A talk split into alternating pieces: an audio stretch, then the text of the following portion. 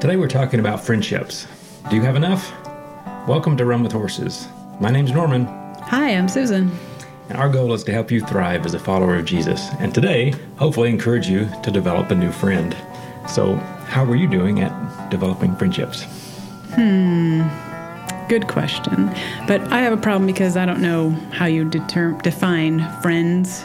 Like, I have some friends that are, you know, gone the distance of 30, 40 years that I feel like I could tell to tell them anything. And there's others who are just more of acquaintances, but they probably would help me out if I needed to. I mean, what is a friend? That's a good question. I know when we were talking about friendships in our last couple of shows, the the big thing that started all this is I saw several reports and heard people talking about particularly men not having very many friends. And it goes back to I think Gallup polls in the maybe the 50s or 80s, I think back in the 50s, where men had eight or nine friends, close friends, and then over time that has declined. Where men today would say they have none or one. A a significant percentage of men, say 25%, have none or one, and men are just not connecting closely. So they have people they work with, and they have people they might do sports with. But when you have a major problem, you don't have somebody to talk to. You don't have somebody you feel like you can really be open and honest with and share your burdens, your needs. And our culture, in the past at least, has in, discouraged men from being open about having any needs or, or having any feelings. And mm-hmm. I think that's contributed maybe to the decline of friendships too. And then I talked about a little bit about social media in general, I think has hurt friendships at large. But when we're thinking about friendships, I think it's not those acquaintances, it's not people that you know that, that are helpful. And generally, if they can help you without a lot of hurt on their part, they will. I think we we have we need that kind of person too.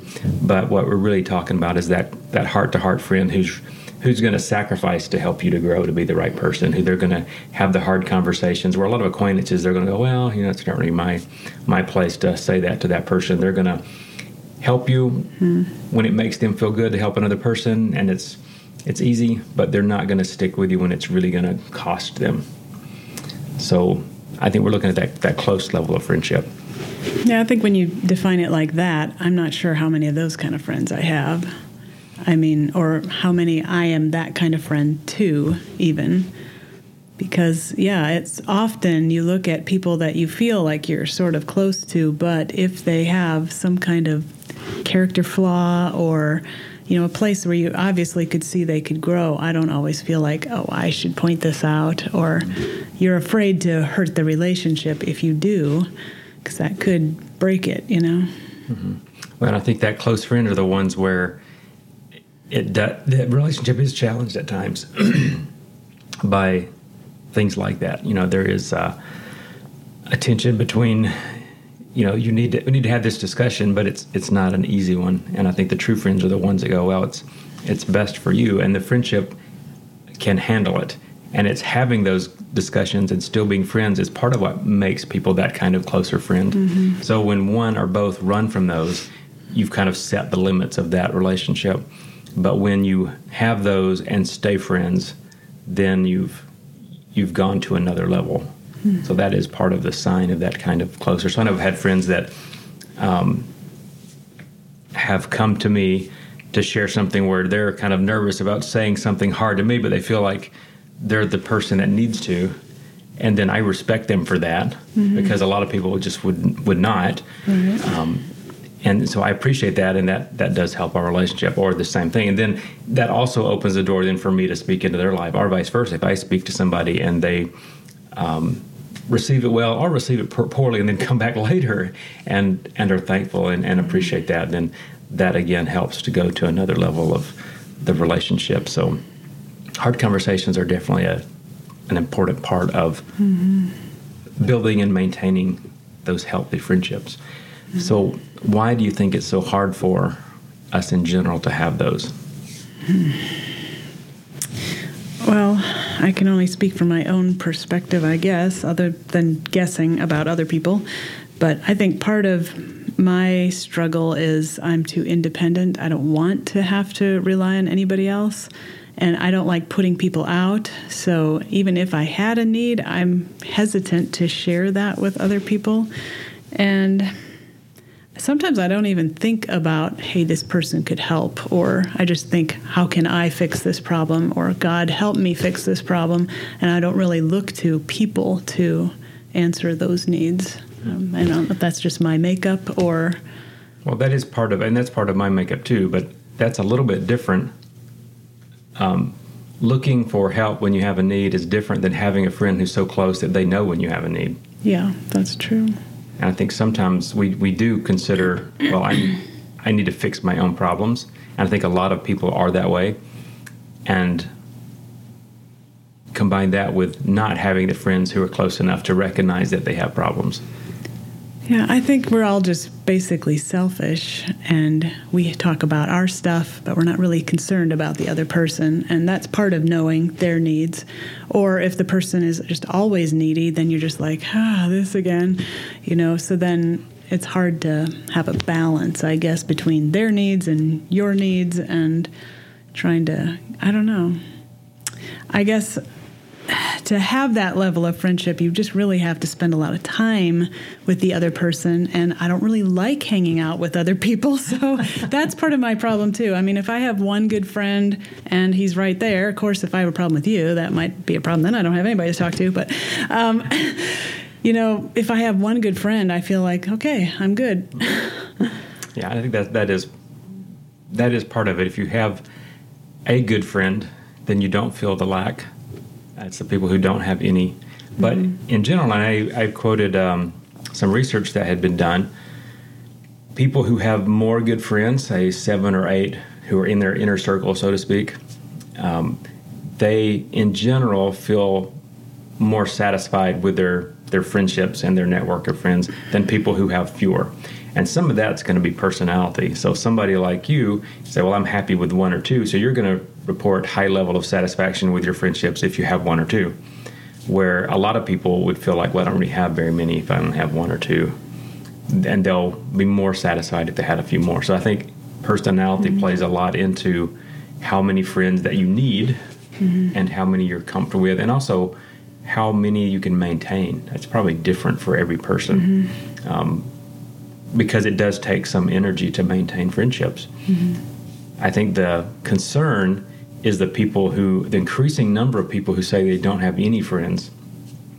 That's a problem. Mm-hmm. You know, you you're not meant to go through this world alone, and a lot of people are, unfortunately, they're walking through life, and they do feel like they're alone.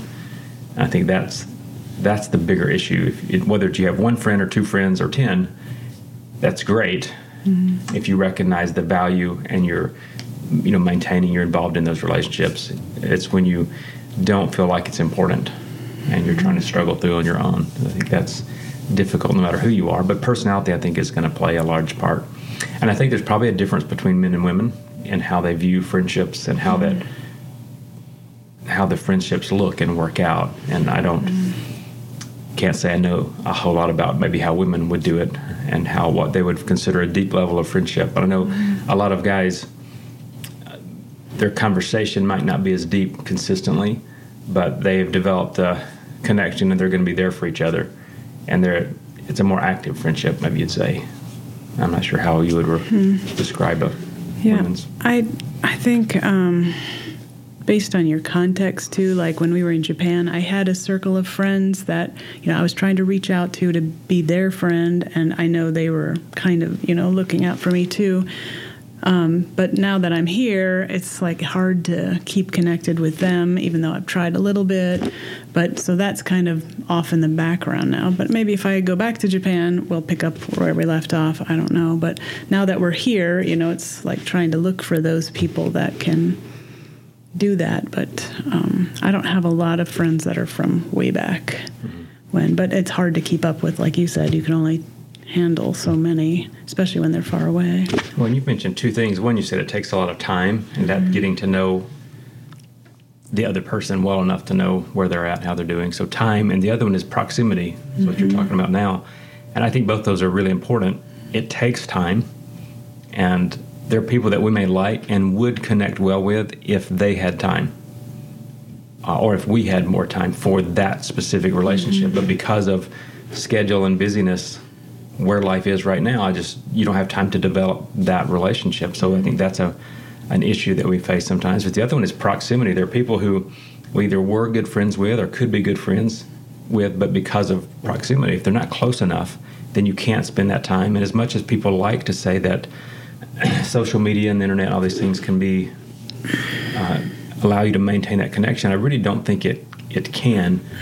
Uh, I really think you need time in in the presence of people. It can help a little bit when you're you know traveling or occasionally gone, mm-hmm. and to fill in some gaps. But you have to have a certain amount of time that just in the presence of somebody to really develop a true relationship. I think you you can develop a a kind of relationship mm-hmm. through you know Zoom and uh, mm-hmm. internet and all the different kinds of communication you have because just straight communication is part of it and you can communicate through email or text mm-hmm. or phone calls, but it's very different than sitting, you know, beside somebody or sitting across the table from somebody. Yeah. So yeah, that idea of holding on to relationships in another country is it is difficult. You can maybe maintain them enough where you could go back to them if you're back in the area, but mm-hmm. I don't think you can really. I, I think it's a struggle, and most people can't build those. There might be some people who can, but I don't think most people are able to do that very well. Mm-hmm. So, so what are your thoughts? You know, we're we have recently come back to the United States after being in Japan for a long time, which means both of us are in a new context. And a lot of people in the States these days, you know, you move a lot for work, you are in a new city, you're not by the people you grew up with. So your circle of friends, maybe that you knew just because you were around them so much growing up or through work or sports or just neighborhood. You have all that's new. So, how do you go about meeting new people and beginning kind of sorting through who are the people that I can be friends with? Well, I think church helps a lot. I mean, just going two or three times a week, every week, see the same people, and you are able to, you know, talk, chat, see what's going on in their lives, and tell about yours. And, you know, over the long period, you know, several months, you do start getting to know each other and revealing part of who you are. And then, um, you know, hopefully at some point you could take the you know, one or two or three of those relationships a little farther, either go hang out together or have coffee or, and sometimes it's um, a natural um, deepener, like if one of them has a health problem or, you know, just some kind of need that other people could, you know, be more intentional about filling. Those things could accelerate that process. So again, it comes back to that time and proximity over time with the same people uh, in the same place. So for for believers, the church is the obvious place where you should have close connections. I mean, you should be. We should be looking for those close connections at church with people that it is our role, um, our God-given role, given gifts to help this group of people uh, be better. You know, that's what our part of what our spiritual gifts are for is to equip and build up the body of Christ toward maturity. So we have uh, an opportunity in in that group of people to intentionally invest and know that this is part of why I'm here. Um, so that's built in for for believers, but you also have, when we think about outside the church and needing to build contacts in the community, it's the same idea if you have the opportunity for clubs or different kind of networks in your community if you can spend time with people over over time being in there in proximity then you do have that just because you've seen their face and had enough little conversations you start to get a feel for them they get a feel for you and then the next part is that invitation to something a little more, a little more personal. Really, is what it is. It's a little more time and a little more proximity, a little closer proximity, because the group is it's together, but it's it's too big to really develop close mm-hmm. relationships with 20 or 30 or 50 people. Mm-hmm. So the next le- level a lot of times is and you know invite somebody over for supper or out for coffee or you know, guys might go fishing or you know something together, and then you have more time, but it's a more direct and longer term. And like you mentioned, you can a lot of times this process is is sped up by need. Mm-hmm. You know, if somebody has a need and um, either you step in to help fill somebody else somebody else's need or somebody really steps up to help fill yours, that builds closeness a lot quicker. You know, it's it's usually more intense. Mm-hmm. Um, it just it really does change the relationship and can speed up that process. I think, but you have to be in the right frame of mind and be aware of the need mm-hmm. and then be ready to step in and do it. I think that's where a lot of times we're not we don't have enough people who are in that ballpark where we're mm-hmm. we're aware and and sufficiently prepared to do that. Mm-hmm. Yeah, part of it is the trying to put yourself in their shoes and like what would I want if I were in that situation. And I've been um, I don't know surprised I guess by some of the thoughtful innovative thinking of some of the church people. Like my mom had a fall and we weren't able to go to church. So, like, one of the ladies said, Hey, we could come bring prayer meeting to your house. I'm like, Well, that was really thoughtful to be able to say, You can't go to church. Why don't we bring the church to you? And, you know, it's just something like that. I wouldn't, I'm not sure I would have thought of that. But that shows that they were thinking enough about what are my needs? What how could we fill that? And that meant a lot to me. So just even being thoughtful and trying to think what would what could they need. It's kind of like bringing in some of the things we think about with disciple making. You know it's to be intentional. And a lot of our relationships we feel like i shouldn't have to be intentional. It should just happen. But it does help to be intentional and think about other people. You know how can i be a, a force for good in this person's life? What do they need? And how has God equipped me to feel that and to be intentional in thinking about the people in your life and considering uh, what can I do to make their life uh, easier or better. Uh, and that was a good example of someone who's thinking of a way they can do something that was not super hard for them, but it is different. It showed that they were thinking about somebody else and they're willing to do something um, outside of their normal uh, to help. So that's mm-hmm. a good, a good reminder. And maybe a good way to start developing that would be just to have a prayer list of the church people or the people that you're thinking of deepening a friendship with and just pray for them even once a week.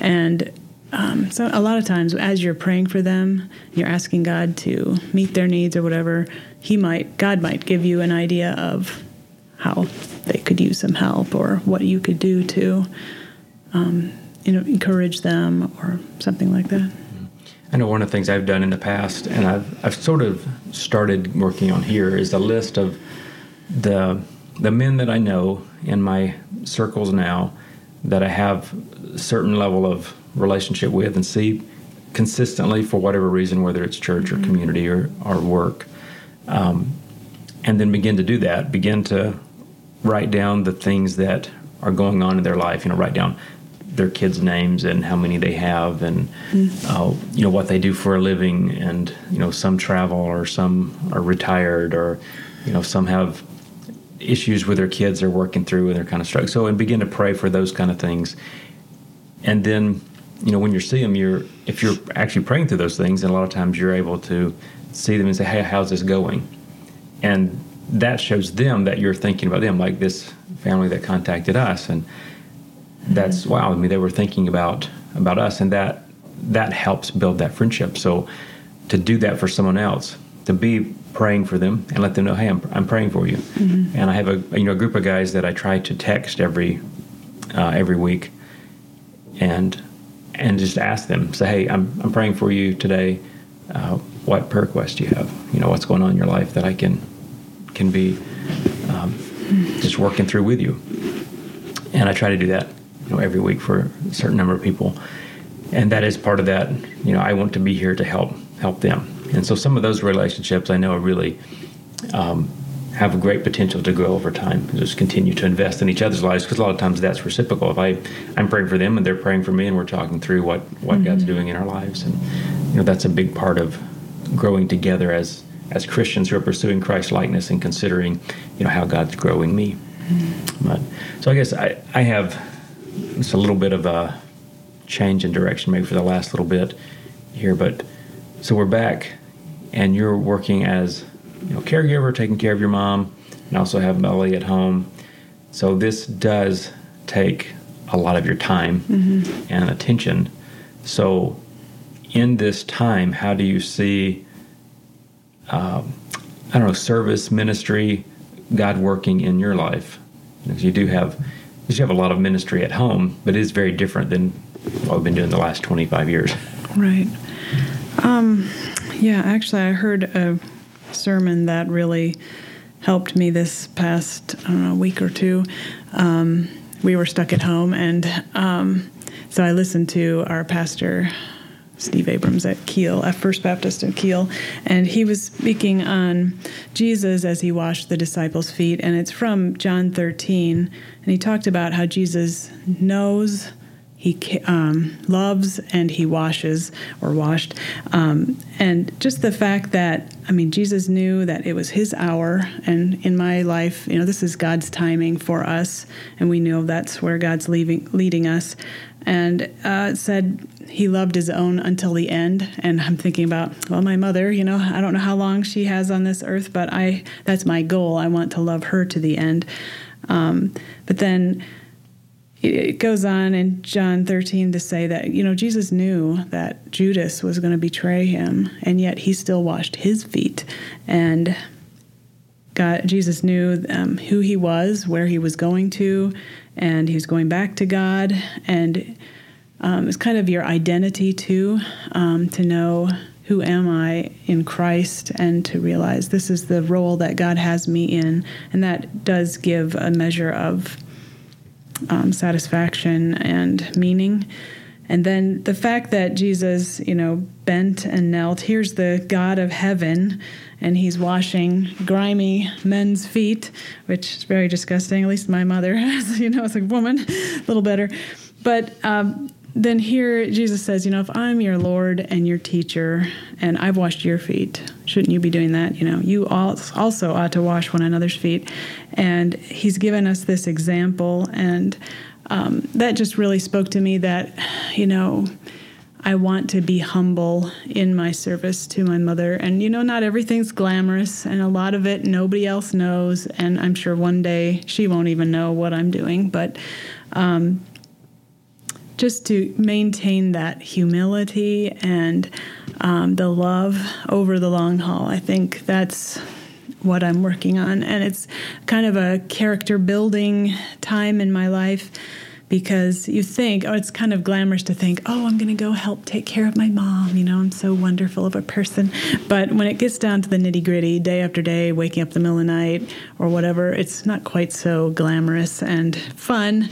And but knowing that this is what God has for us, and you know, it is a chance for me to grow through this too, and to really meet some needs. And I, I, I keep thinking of that one quote, which I can't ever quite remember, but it's like, you know, if you're a real servant, if you're treated like one, you know how you act when you're treated like one, and I've had to face some of that feeling like, oh, I'm a servant and she's treating me like a servant or whatever. But to say, okay, that's all right. I am supposed to be a servant, and that's why I'm here. So to have the right attitude toward that, that's what I'm really working on right now.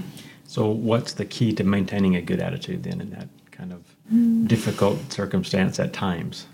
Well, I think just remembering Jesus' example is a big step, a big part of that. Um, also, just maintaining my own relationship with the Lord through this time, day after day. And um, I mean, the fruit of the Spirit is love, joy, peace, long suffering, gentleness, goodness, faith, meekness, and self control. And uh, man, I need all of that right now. So as long as I'm connected with Him, I think it will be okay. And I'm just trying to take one day at a time. So yeah, it does seem like so much of life comes down to am I pursuing Christ myself and growing? Because if I am, and that fruit is being produced in my life, all of those things are what make me the right person for whatever I'm facing. And it is, you just look at the fruit of the Spirit, and there's never a time in your life when you don't need those things. You know, there's never a, a circumstance where you can say, Yeah, I don't really need that today. So, how do you be the right person for every relationship that you have, for every circumstance that you face. What it ultimately comes down to being a disciple of Jesus first. You know, we often talked about in our uh, internship program. You know, it's it's most important that you be the right person, and God will give you the right thing to do. He'll put you in the right place. We often want to do the right thing and say, "Well, I want to." I want to make sure I'm doing the right things. We'll put the emphasis on being the right person because the right person will always do the right thing. You can look for the right thing to do, but be the wrong person to do it. Mm-hmm. You can do the right thing as the wrong person. Um, and I think that's often a problem. We have people who do, they know what the right things to do are, but their heart's in the wrong place. Okay, well, that's not ultimately glorifying God. God uses that, mm-hmm. but His desire for us is that we at our heart level are changed and we're the right person. And I think the more like Jesus we are, the more that our natural um, reaction, our natural bent then is to do the right thing. But it comes out of who we are, not out of considering and thinking about all the ramifications and trying to figure out what the right thing to do would be. But it comes from that being like Jesus in our heart is to do the do the Father's will and to glorify Him, and the right thing then flows out of us. So my goal is to put the emphasis consistently on being the right person. Mm-hmm. So, do you have ways that you're trying to keep your mind in that? What uh, have you been able to develop mm-hmm. habits or things that help you do that? Because part of what I see, at least in your role now, it's it's not like a nine to five job. Mm-hmm. It's inconsistent, and you don't know when you're going to have time or energy in it. So it's kind of it's like a lot of people's lives. You know, it's mm-hmm. it can be chaotic at times. So how do you, in the middle of chaos, plan, build the habits that you need to maintain that mindset? Well, um, of course, reading the Bible every day is in my what I'm trying to do. So if I can't do it in the morning, like my habit is, then I'll just squeeze it in someplace else. I've also started a notebook where I just, I kind of call it 11 from heaven. And every night before I go to bed, I want to write 11 things that I'm thankful for, or looking back over the day, think what blessings has God brought. And it's so easy to skip and miss all those little blessings, whether it's just nice scenery outside or a way that somebody has filled a need or been thoughtful or something good that's happened. Um, so that's one thing I've started recently.